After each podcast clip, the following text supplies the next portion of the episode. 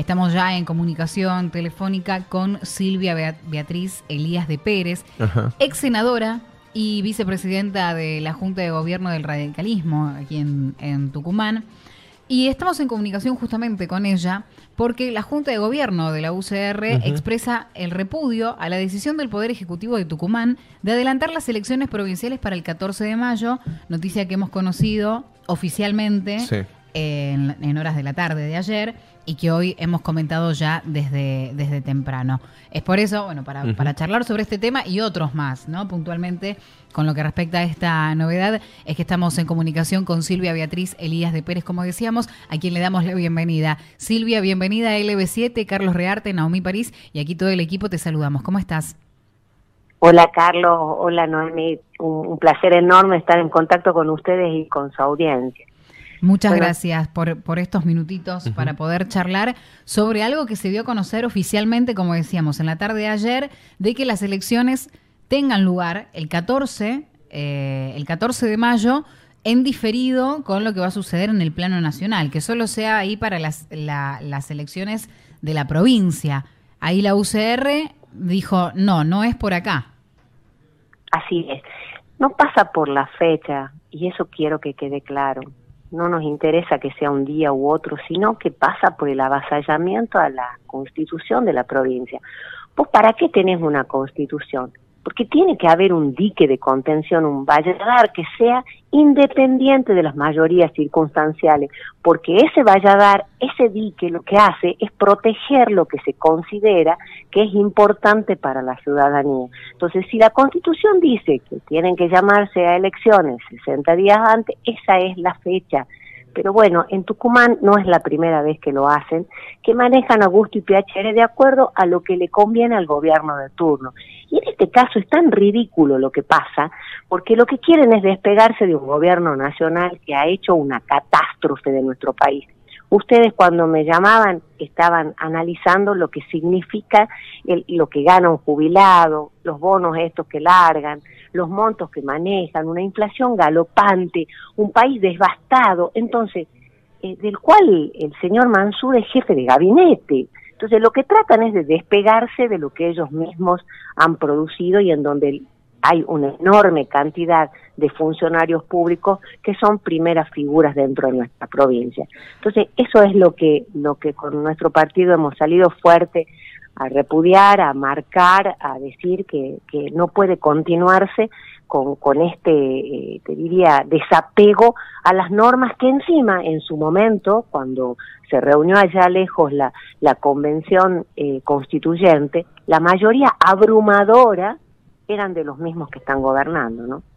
Silvia, con respecto a cuando uno habla de, la cuestión constitucional, cuando se hace el anuncio, yo no sé si, si lo pudiste escuchar, pero de hecho Jaldo habla puntualmente de un inciso, eh, hoy lo escuchábamos temprano cuando hicimos el, el, repaso. Venía por ahí quizás sabiendo que en otras ocasiones es lo que se cuestionaba cuando en otras oportunidades se hizo este cambio de adelantarse a las elecciones o, es algo que, está dentro del marco? Uno pregunta desde la total ignorancia. ¿eh? No, lo que él hace referencia, que es el gobernador el que tiene que anunciar, eh, por lo menos con una determinada cantidad de días, el cronograma que comienza y él en ese sentido lo está anunciando antes de lo que la ley le dice, o sea que está cumpliendo con crece el tema de cuándo anuncio. En esa parte nadie dice nada. Lo que estamos diciendo es que la fecha la constitución, le guste o no le guste al señor gobernador, es clara y dice que son 60 días antes de que se venza el mandato el mandato de, del gobierno actual. Entonces, lo que tratan es de despegarse de una manera brutal lo más pronto posible de la catástrofe que han producido ellos mismos, ¿no? Porque ahora si hay algo que no pueden negar es que son parte del gobierno nacional que de verdad va a quedar en la historia de, cada uno de nosotros por el sufrimiento que han causado, ¿no? Mm. Silvia, eh, ¿y ustedes pueden avanzar legalmente para reclamar la modificación de la fecha? Anoche hemos instruido a los asesores letrados del partido para que eh, vean si es que eh, todavía poder, si es que podríamos ahora, porque nosotros estábamos convencidos que antes no podríamos hacer las presentaciones, a pesar de que, bueno, otros partidos creían que sí, porque no estaba hecha esta, esta, eh, esta instancia donde efectivamente han convocado con anterioridad y tenemos el decreto del gobernador.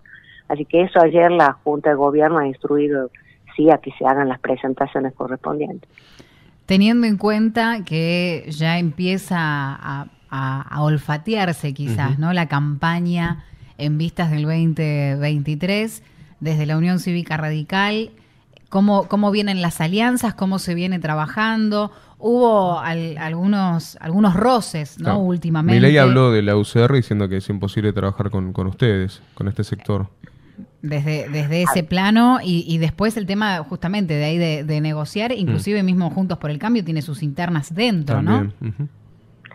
A ver, cuando vos dentro de una coalición en donde está constituida por varios partidos políticos, tenés elecciones internas o tenés eh, alguna interna para definir determinados cargos, especialmente los, los más importantes, no tiene que llamarnos la atención ni significa que nos estemos peleando sino que hay distintas visiones, que es normal, y que cada uno de los partidos que componemos eh, queremos que la primera figura sea justamente quien representa la totalidad de la visión de, de, provincia en este caso o de país en el caso de la alianza a nivel nacional que tenemos nosotros. Entonces, es obvio que como radical quiero que Roberto Sánchez sea el próximo gobernador de la provincia porque estoy absolutamente convencida que puede sacar a Tucumán de la postración a la que nos han llevado.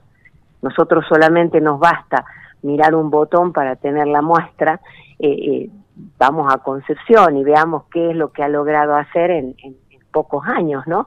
Cómo estaba la ciudad cuando él se hace cargo, cómo está la ciudad cuando él la deja en seis años. Entonces, eh, lo mismo pasa con, otros intendentes de nuestro partido, como es en Yerbabuena, como es en Bellavista. Entonces mostramos lo que significa o el modo de visión de administración que nosotros tenemos. Sería lo mismo que si ustedes le preguntan a cualquiera que sea afiliado del PJS, quiénes quieren que sea y obviamente que le va a decir su principal referente. Mm. ¿Por qué? Porque es lo lógico, porque es lo, razonable. Entonces, eh, estas cosas son las que están pasando están dirimiéndose el modo en el cual vamos a decidir quién va a ser este, eh, el referente que definitivamente vaya al frente de nuestra coalición y solamente eso, ¿no? Y a nivel nacional, Silvia, ¿tienen ustedes ahí una mirada con respecto a quién podría llegar a ser? Porque apareció también Manes hablando, eh, hizo una crítica fuerte contra Macri en un momento y salieron todos al cruce también a, a, a como callarlo un poco. ¿Cómo ves también a, Mane o quién sienten ustedes que puede llegar a ser el representante a nivel nacional? Primero, en lo personal, me encantaría que sea Gerardo Morales. Porque nos ha demostrado que se ha hecho cargo de una provincia del norte que estaba, eh, ustedes recuerdan, eh, te diría que, que devastada, con, con, sus cifras que eran una catástrofe, con Milagro Sala en las calles, con un gobierno paralelo y también ha logrado poner todo en orden, una provincia que, hoy es pujante, eh, que tiene, que produce el 70% de la energía que tiene. Ahora, esto no, no implica que, sea válido el salir a, hacer acusaciones de tipo personales y que además considero que son injustas. Yo no estoy de acuerdo con las acusaciones que le hacen a, a Mauricio Macri, para nada. He estado en ese momento en el Senado de la Nación y puedo dar fe de cómo se ha movido el gobierno nacional de Cambiemos en ese momento y las acusaciones que hacen son falsas. Entonces, eh, no, no habilita que cuando entramos en internas o cuando queremos dirimir candidatura, digamos cualquier cosa para denostar al, al adversario que, encima te diría que es un adversario circunstancial, ¿no? Silvia, con respecto a esto que justamente muchas veces desde un mismo espacio aparecen diferentes figuras que vienen a representar, muchas veces a querer renovar esas, esas políticas también, y eh, en esto surgen las pasos para que después se pueda elegir finalmente cuál va a ser el candidato. ¿Qué opiniones hay al respecto desde la UCR, desde la coalición que, que integrás? Eh, este último tiempo se habló mucho, ¿no? Que, que, si es un gasto que se justifica, no se justifica. Inclusive desde el oficialismo se empezó como a poner el tema ahí sobre el tapete. A nivel nacional nosotros tenemos pasos y me parece que es lo más democrático, lo más transparente para que sea la ciudadanía la que elige quiénes sean los candidatos de las principales fuerzas eh, y, que, no sea, eh, te diría que un pequeño grupo de, de dirigentes o que las estructuras partidarias las que definen. A nivel provincial no tenemos esa instancia, por eso es que la Mesa Nacional de Cambiemos ha puesto un camino que si no se llega a un consenso encuestas, si no se eh, está tranquilo con encuestas, entonces internas abiertas. Y las internas abiertas en, en la provincia, al no tener paso, serían con quienes forman parte del espacio y además con todos los independientes que puedan ser los que determinen quiénes quieren que sean los candidatos y me parece que es absolutamente democrático. Eh, y bueno, ¿se siente, Silvia, cuándo se podría saber ya empezar a hablar de fórmula? Estamos en 18 de octubre. ¿Qué sentís que, que cuándo se puede llegar a terminar de, de armar? ¿Para finales de noviembre? ¿Cómo lo ves? nosotros tenemos como dos instancias lejanas, porque es como que han despegado ahora definitivamente las elecciones provinciales de las nacionales, ya te digo, como para tratar de librarse un poco del yugo que han puesto al pueblo con la catástrofe del gobierno nacional.